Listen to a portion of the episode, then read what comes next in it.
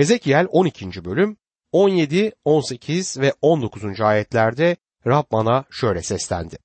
İnsanoğlu yiyeceğini titreyerek ye, suyunu korkudan ürpererek iç. Ülkede yaşayan halka de ki, Egemen Rab İsrail ve Yarışilim'de yaşayanlar için şöyle diyor. Yiyeceklerini umutsuzluk içinde yiyecek, sularını şaşkınlık içinde içecekler. Orada yaşayanların yaptığı zorbalık yüzünden ülke ıssız bırakılacak. Bu Hezekiel'in becerisini göstereceği bir durumdur. Sokağa sofrasını kuracak ve yemeğini yerken titriyecektir. O zaman insanlar ona gelip neyin var, üşüdün mü yoksa yediğin bir şey mi dokundu diye soracaklardır. Hezekiel de onlara Tanrı'nın mesajını iletecektir. Yarışilim'de olup bitenleri bilmenizi istiyorum. Orada kıtlık var, orada korku var ve Tanrı o şehri yok ediyor mesajını onlara iletecekti. Ki bu mesaj korkunçtu. Hezekiel 12. bölüm 22 ve 23. ayetlerde İnsanoğlu İsrail'de yaygın olan günler geçiyor. Her görüm boşa çıkıyor. Değişinin anlamı nedir? Onlara de ki Egemen Rab şöyle diyor. Ben bu değişe son vereceğim. Bundan böyle İsrail'de bir daha söylenmeyecek. Yine onlara de ki her görümün yerine geleceği günler yaklaştı diye yazar. Hezekiel Tanrı sabır gösterdi ama şimdi her şeyin sonu geldi. Sürgün günleri yaklaşıyor ve Tanrı artık daha fazla beklemeyecek diyecektir. Hezekiel 12. bölüm 28. ayette bundan ötürü onlara de ki Egemen Rab şöyle diyor. Söylediğim sözlerden hiçbiri artık gecikmeyecek. Ne dersem olacak. Böyle diyor Egemen Rab. Herkes geleceğin güzel olacağına inanmak ister. Dostum gelecekle ilgili en güzel şey Rab İsa'nın bir gün gelip kilisesini bu dünyadan götüreceği gerçeğidir. Elimizdeki umut budur. Bu dünya daha iyiye gitmeyecek ve biz de barışa, huzura kavuşamayacağız. Tarihi kayıtların bütününde 6000 yıl içerisinde barış denebilecek yılların toplamı 200-300 yılı geçmez. İnsan yeni dünyayı sandığı gibi inşa etmemektedir. Hezekiel 13. bölümde sahte peygamberlere karşı yapılan peygamberlik yer alır. 13. bölümde sahte peygamberlere karşı yapılan peygamberliği ayrıntılı bir şekilde görmekteyiz. Bunun kadın peygamberleri de kapsadığına dikkat etmeliyiz. Kadınlar tarafından kurulan ya da içinde önemli rolleri alan kaç tane tarikat ya da izimli hareket olduğunu bilmiyorum fark ettiniz mi? Bunu söylemek hoş olmayabilir ama bu hem Hezekiel'in zamanı hem de şimdi içinde yaşadığımız dönem için geçerlidir. Hezekiel Rabbin sözünü iletmeye devam ederek Hezekiel 13. bölüm 1 ila 3. ayetler arasında şöyle der. Rab bana şöyle seslendi. İnsanoğlu peygamberlikte bulunan İsrail peygamberlerine karşı sen peygamberlik et. Kendiliğinden peygamberlik eden o peygamberlere de ki, Rabbin sözüne kulak verin. Egemen Rab şöyle diyor. Hiçbir görüm görmemiş ama kurdukları hayaller uyarınca davranan akılsız peygamberlerin vay başına. Buradaki sorun nedir? Bu peygamberler kendi yüreklerinden gelenleri peygamberlik sözü gibi iletmektedir. Tanrı kürsüde kendi görüşlerini dile getirip Tanrı'nın sözünü iletmeyene merhamet etsin. Şimdi yorumda hata yapmak mümkündür ve ben de zaman zaman hata yapıyorum ancak Tanrı'nın sözünü yorumlamaya çalıştığımı açık bir şekilde belirttim. Bu adamlar sadece kendi düşüncelerini anlatmaktaydılar. Nasıl arkadaş kazanılabilir? İnsanları nasıl etkileyebilirsiniz? Nasıl olumlu düşünülür? Nasıl kendinize güvenebilirsiniz? Kendinizi bir günahkar olarak değil, harika bir birey olarak düşünün. Mesajları şuydu. Yarışilimde her şey yolunda gidiyor. Hezekiel 13. bölüm 17 ve 18. ayetlerde sen ey insanoğlu kendiliğinden peygamberlik eden halkının kızlarına yüzünü çevir. Onlara karşı peygamberlik et de ki Egemen Rab şöyle diyor. İnsanları tuzağa düşürmek için herkese bilek bağı diken, her boyda başörtüsü yapan kadınların vay başına. Kendi canınızı korurken halkımın canını mı tuzağa düşüreceksiniz? Hezekiel'in bu sahte kadın peygamberlere direnmesi gerekmektedir. Peygamberlik eden kavmimin kızlarına karşı yüzünü çevir ve onlara karşı peygamberlik et diyor Tanrı sözü. Yaratılış 10. bölüm 8 ve 9. ayetlerde Nemrut, Rabbin önünde kudretli bir avcıdır. Aslında o insanların canını avlayan bir avcıydı. Bu sahte tarikatların yaptığı da budur. İnsanların canını avlarlar. İşte Yaratılış 10. bölüm 8 ve 9. ayetlerde de bu tehlikeye işaret edilir. Evet bu işin içine kadınlar girmişti. 2. Petrus 2. bölüm 1. ayette ama İsrail halkı arasında sahte peygamberler vardı. Tıpkı sizin de aranızda yanlış öğreti yayanlar olacağı gibi. Bunlar kendilerini satın alan, efendiyi bile yatsıyarak gizlice aranıza yıkıcı öğretiler sokacaklar. Böyleleri kendi başlarına ani bir yıkım getirecekler. Bugün büyücülük, falcılık ve medyumculukla uğraşan pek çok kadın var. Ülkemizde de ne yazık ki bunlardan bol miktarda var. Bu tür uğraşlardan kesinlikle uzak durmak gerekiyor. Bunları yapanlara da göz yumulmamalıdır. Bu ve benzeri boş inançlar insan canını yakar. İnsanı cehalete, korkuya, bilgesizliğe ve gericiliğe sürüklerler. Canlar ağlamak için her dirseğe yastıklar diken ve her boydaki adamların başı için örtüler yapan kadınların vay başına diyor kutsal kitapta. Bu kadınların yaptığı hastalıktan ve kötülükten korunma amacıyla kol altına konan küçük yastıklar vermekti. Bu yastıkların yanı sıra iyileşmeleri için üzerine dua edilmiş olan örtüleri de insanlara dağıtıyorlardı. Sanki Rab'den daha güçlülermiş gibi bir imajla bunu gerçekleştirmekteydiler. Dostum bugün gördüğümüz şeyler yeni değil. İnsanlık tarihi kadar eskidir. Hezekiel bunu kendi zamanında açığa çıkardığı zaman bu onun kendi sözleri değil Rabbin sözleriydi ve Rabbin sözleri bugün de geçerlidir. Hezekiel 14. bölüm iki kısma ayrılır. Birincisi ihtiyarların putperestliğine karşı yapılan peygamberlik ve ikincisi de Yarışlim'in yıkılışının kesinliğiyle ilgili peygamberliktir. Her iki bölümde ve bana Rabbin şu sözü geldi sözleriyle açılmaktadır. Rab bu bölümde de Yarışilim şehrini neden yargıladığını ana hatlarıyla anlatacaktır. Buradaki ilkeler bugün içinde geçerlidir. Tanrı hala ulusları yargılayabilir. İhtiyarların putperestine karşı yapılan peygamberliğe bakalım. Hezekiel bu ayetlerde İsrail'in ihtiyarlarını tövbe etmeye davet eder. Eski ve yeni antlaşmanın her ikisinde de Tanrı halkına ona ait olduğunu açıklayanlara verdiği mesajının tövbe etme üzerine olduğunu fark etmiş olmak gerekir. Hezekiel'in buradaki mesajı şudur. Tövbe et ve Tanrı'ya dön. Hezekiel 14. bölüm 1. ayet şöyle der. İsrail ileri gelenlerinden kimisi gelip yanıma oturdu. İhtiyarlar Hezekiel'e gelmişlerdir ve bu kişiler oldukça tutucudur. Peygamberleri dinlemek istemiş gibi davranmaktadırlar. Kiliseye kolunuzun altında büyük bir kutsal kitap ile gelip Tanrı'ya hizmet etmeyi istiyor gibi davranmaya benzer bu durum. Hezekiel 14. bölüm 2 ve 3. ayetlerde o sırada Rab bana şöyle seslendi. İnsanoğlu bu adamların yüreği putlara bağlı. Diktikleri putların kendilerini günaha sokmasına olanak veriyorlar. Öyleyse onların bana danışmasına izin vermeli miyim diye sorar. İhtiyarlar açıkça şöyle der. Hezekiel kardeş biz puta tapmıyoruz. Putlar yapmadıkları doğrudur ama Rab bu adamlar yüreklerine kendi putlarını diktiler der. Şimşon da bir tanrı adamıymış gibi davranan biriydi ve zaman zaman Tanrı'nın ruhu onun üzerindeydi. Onun gücünün sırrı saçlarında değil kutsal ruhtaydı. Ve günün birinde dışarı çıktığında Tanrı'nın ruhunun kendisinden ayrılmış olduğunu gördü. Günahla oynamaya, dalgasını geçmeye devam etmiş ve aynı zamanda da Tanrı'nın adamı olmayı istemişti. Bugün kilisede kaç kişi günahla oynamaya, dalga geçmeye acaba devam ediyor ve bunun cezasından kurtulduğunu düşünüyor. Dostum bu cezadan kurtulamıyorlar. Yargı kaçınılmazdır. Dinsel törenleri yapabilirler ama aslında yüreklerinde putları vardır. Rab Hezekiel'e bu adamların sahtekarlar olduklarını söyler. Onun mesajını dinlemek ister gibi davranmaktadırlar ama mesajı hiç de işitmezler. Hezekiel arkasını dönünce sırtına bıçak saplayacak olanlar bunlardır. Hezekiel 14. bölüm 4. ayette bunun için onlara konuş ve de ki, Egemen Rab şöyle diyor, yüreğini puta bağlayan, diktiği putun kendisini günaha sokmasına olanak veren, sonra da peygamberlere danışmaya gelen her İsrailliye putlarının çokluğuna göre ben Rab kendim karşılık vereceğim. Tanrı bu adamların içten değil sahtekar olduklarını ve yüreklerinde putlarıyla günahlarının olduğunu açıkça belirtir. Yine biri Şimşon'la ilgili olarak aman Allah'ım Şimşon'un başına gelenler ne kötü diyebilir. O adam gibi yaşamayı ve onun başına gelenlerin başıma gelmesini hiç istemezdim diye devam edebilir. Ancak kilise sıralarında oturan ve buna rağmen günah içinde yaşayanlar ve günahın meyvelerini tatmak isteyenler olabilir.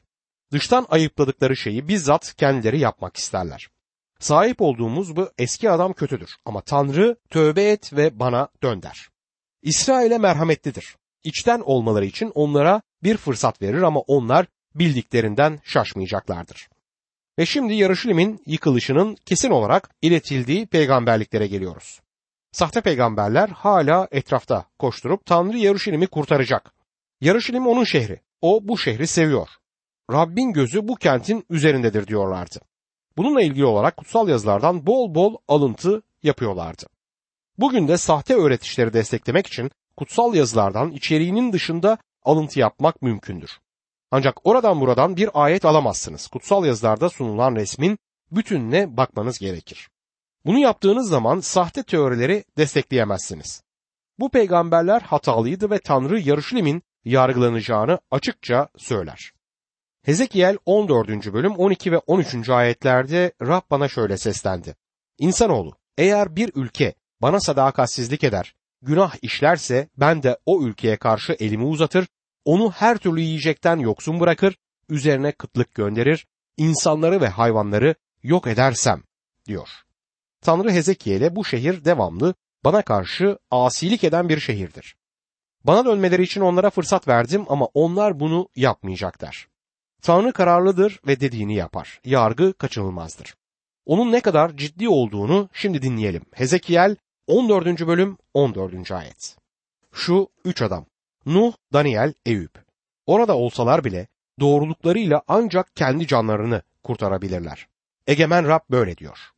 Rab eğer Nuh peygamber Yaruşilim'de olsaydı onu bile dinlemeyeceklerdi diyor. Nuh'un bu insanlar için ne kadar büyük bir uyarı olduğunu gözünüzün önüne getirmeye çalışın ama Nuh'un günlerinde halk onu dinlemedi ve Yarışilim halkı da eğer orada olmuş olsaydı onu dinlemezdi diyor Tanrı. Nuh'un gemisiyle ilgili araştırmaların yarattığı heyecanı ilgiyle izliyorum. Belki de bulurlar ama size şu soruyu sormama izin verin.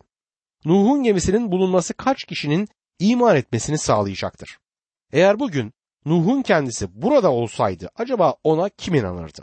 Ona geri kafalı diyeceklerdi. Geri kafalı ya da eski kafalı olmanın iyi tarafları da vardır. Çünkü geri kafalı olmak istikrarlı bir şekilde doğru bildiğinin arkasından gitmeyi de getirecektir. Ve bu şekilde kendi etrafınızda dönmez, hedefinize doğru ilerlersiniz. Bu insanlar Nuh'u dinlemeyeceklerdi ve Daniel'i de dinlemeyeceklerdi ama Nebukadnezar Daniel'i dinledi. Bu Daniel'e gösterilen büyük bir saygıdır. Dünyanın ilk büyük yöneticisi olan Nebukadnezar'ın sarayının ötesinde Daniel vardı. Babililer Daniel'i tanıyorlar ve onun bir tanrı adamı olduğunu biliyorlardı. Rab İsraillerin ne Nuh'u ne Daniel'i ne de Eyüp'ü dinlemeyeceklerini söyler. Hezekiel 14. bölüm 17. ayette ya da o ülkeye kılıç gönderir, kılıç ülkeyi yarsın der. Oradaki insanları ve hayvanları yok edersem der. Tanrı diyara kılıç göndermeyi tasarladığını söyler. Nabukadnezar'ın diyara girmesine izin verecek ve o da o şehri yerle bir edecektir. Hezekiel 14. bölüm 20. ayette varlığım hakkı için diyor Egemen Rab. Nuh, Daniel ve Eyüp orada bile olsa ne oğullarını ne de kızlarını kurtarabilirler. Doğruluklarıyla ancak kendi canlarını kurtarabilirler. O şehirde Nuh kendi ailesini kurtaramazdı. Doğruluklarıyla ancak kendi canını kurtarırdı. Daniel iki imparatorluk kurtardı. Ama o şehirde olmuş olsaydı onlara yardım edemezdi diyor. Bu nedenle Tanrı Daniel'i Yarışilim'den çıkardı. Tanrı'nın halkı onu işitmeyecekti ama Babil'deki putperest bir kral Daniel'i dinledi ve onu başbakan yaptı. Bugün kiliselerde Tanrı sözünü gerçekten dinleyen acaba kaç kişi var? Çok olduklarını sanmıyorum. Bu nedenle bu zamanda Tanrı sözünün dünyaya radyo aracılığıyla ulaşmasına izin veriyor. Çünkü pek çok imanlı bu insanlara ulaşmaya çalışmaktan vazgeçmiştir. Dostum kiliselerdekiler Tanrı'nın sözünü dinlemeyecekse eğer o da onu kabul edeceklerin olduğu yere gidecektir. Daniel Yarışilim'de bir şey yapamazdı ama Babil'de başbakan oldu ve orada putperest bir kral onu dinledi. Dostum Tanrı kendisini dinlemek isteyenlerin müjdeyi işitmesini sağlayacaktır. Hezekiel 15. bölüme geldiğimizde asma görümünü görüyoruz. 15. bölüm meyve vermeyecek asma benzetmesiyle ilgili bir bölümdür. Asma İsrail ulusunun resimlerinden birisidir. Yeşaya 5. bölümde asma bize İsrail ulusu olarak sunulmaktadır. Bu konuda spekülasyona girmemize gerek yok çünkü Yeşaya 5. bölüm 7. ayetin başında şöyle diyor. Her şeye egemen Rabbin bağı İsrail halkı, hoşlandığı fidan da Yahuda halkıdır. Bu bağlamda Hezekiel 15. bölüm 2 ila 4. ayetlere bakalım. Şöyle der. İnsanoğlu asma odununun herhangi bir orman ağacının dalından daha fazla değeri var mı? Asma odunundan yararlı bir şey yapılabilir mi? Ya da üzerine eşya asmak için ondan askı yaparlar mı? Yakıt olarak ateşe atılır da ateş odununun iki ucunu yakıp ortasını kömürleştirince işe yarar mı diye soruyor. Tanrı burada ilginç bir uygulamada bulunmaktadır. Asmanın amacı nedir? Rab İsa asmayı bugün imanların bir resmi olarak Yuhanna 15. bölümde kullandı. Sırası gelmişken İsrail'in artık asma olmadığını da söylemek isterim. İsa Mesih ben gerçek asmayım dedi. Rab İsa o bölümde kurtuluş hakkında konuşmuyordu. Size tekrar soruyorum. Asmanın amacı nedir? Bir amacı var. O da meyve vermektir. Başka bir amacı yok. Tanrı burada Hezekiel kitabında mobilyacıya gidip asmadan yapılmış bir yatak odası takımı istememizi söylemez. Satıcı zaten size şaşkınlıkla bakıp asmadan yapılmış bir şeyimiz yok. Mobilya için bu kullanılmaz der. Onun işi meyve vermektir diyecektir. Dahası Tanrı asmanın meyve vermeme durumunda sadece yakmak için de işe yaramadığını söyler. Rab İsa Mesih Yuhanna'da bir imanlı meyve vermezse bu imanlının kurtuluşunu yitirmeyeceğini ancak meyve verme işlerinden uzaklaştırılacağını söyledi. Evet yanlış duymadınız. Tanrı bu kişinin meyve verme işinden uzaklaştırılacağını söyler. Tanrı meyve vermeyenleri birçok şekilde kenara çekecektir. Rab İsa Yuhanna 15. bölüm 8. ayette babam çok meyve vermenizle yüceltilir. Böylelikle öğrencilerim olursunuz der. İsrail halkı meyve vermiyordu ve Tanrı Yarışilim'i yakmaktan başka çarem yok dedi. İşte bundan dolayı bunu yaptı. Halkın Tanrı'yı temsil etmesi gerekiyordu ama onlar bunda başarısız oldular. Bugün bir imanlı olarak size üstün bir ayrıcalık verilmişse bunun sorumluluğunun olacağını da hatırlamalısınız. Tanrı'nın sözüne işitme ayrıcalığına sahip olmamış Afrika'da, Çin'de ya da Rusya'daki o zavallı kişileri düşünmelisiniz. Onun sözünü işitmiş olan bizler büyük bir sorumluluğa sahibiz. Tanrı bizim bugün meyve vermemizi istiyor. Hezekiel 16. bölümde Yarışilim Tanrı tarafından evlat edinilen terk edilmiş bir bebeğe benzetilir. 16. bölümde de başka bir benzetme var. Az önce söylediğim gibi bu yetim, kirli ve pis olan küçük bir çocuk benzetmesidir. Bakıldığında onun için yapılabilecek hiçbir şey yoktur. Hezekiel 16. bölüm 1. ayet Rab bana şöyle seslendi diye başlar. Hezekiel bizim onun Rabbin sözünü verdiğini unutmamıza izin vermez. Kabul etmeyebiliriz ama hala o Tanrı sözünü iletir. Hezekiel 16. bölüm 2. ayette insanoğlu yarışılme yaptığı iğrenç uygulamaları bildir der. Bu küçük yetim kimdir? Dışarı atılan bu kirli, pis çocuk kim? Gayrimeşru olarak doğan bu çocuk kimdir? Burada geçen bu çocuk Yaruşilim şehridir. Hezekiel 16. bölüm 3. ayet de ki Egemen Rab Yaruşilim'e şöyle diyor. Kökenin ve doğumun açısından Kenan ülkesindensin. Baban Amorlu, annense Hititliydi. Bu İsrail ulusunun kaynağından söz etmez. İbrahim ve Sara'dan da söz etmemektedir. Burada görülen Yarışilim şehrinin aslıdır. Yarışilim'in tarihi onun bir Amor şehri olduğunu göstermektedir. Yaratılış 15. bölümde şöyle okuyoruz. 15. bölüm 16. ayet.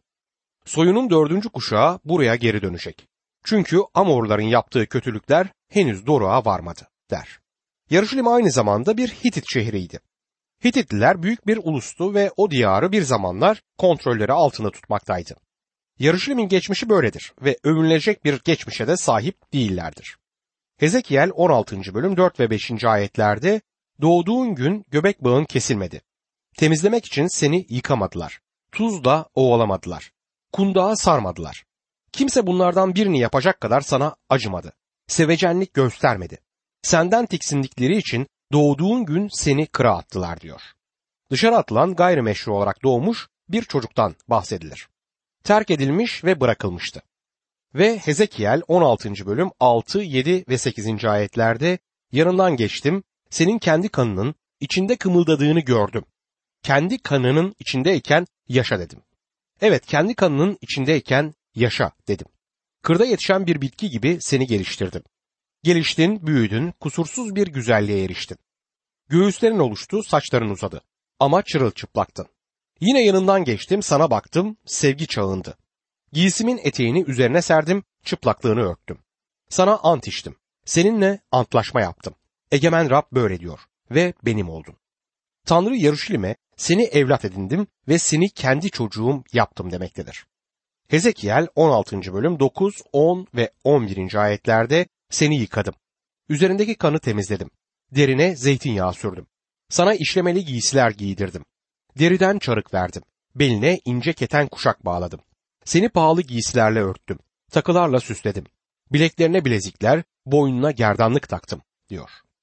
O bunu Yaruşilim için yaptım demektedir. Bu kolayca bizim yaşamlarımıza da uygulanabilir. Sizin ve benim oldukça kötü bir geçmişimiz var. Adem ile Havva günahkar oldular ve biz de suç içinde doğduk. Davut 51. mezmur 5. ayette nitekim suç içinde doğdum ben. Günah içinde annem bana hamile kaldı der. Davut'un sizden ve benden bir farkı yoktur. Övünülecek hiçbir şeyimiz yok.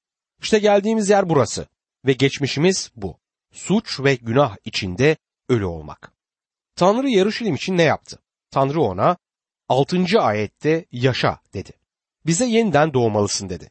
Mesih'e inanırsanız sizi kurtaracağına dair sizinle bir antlaşma yaptı.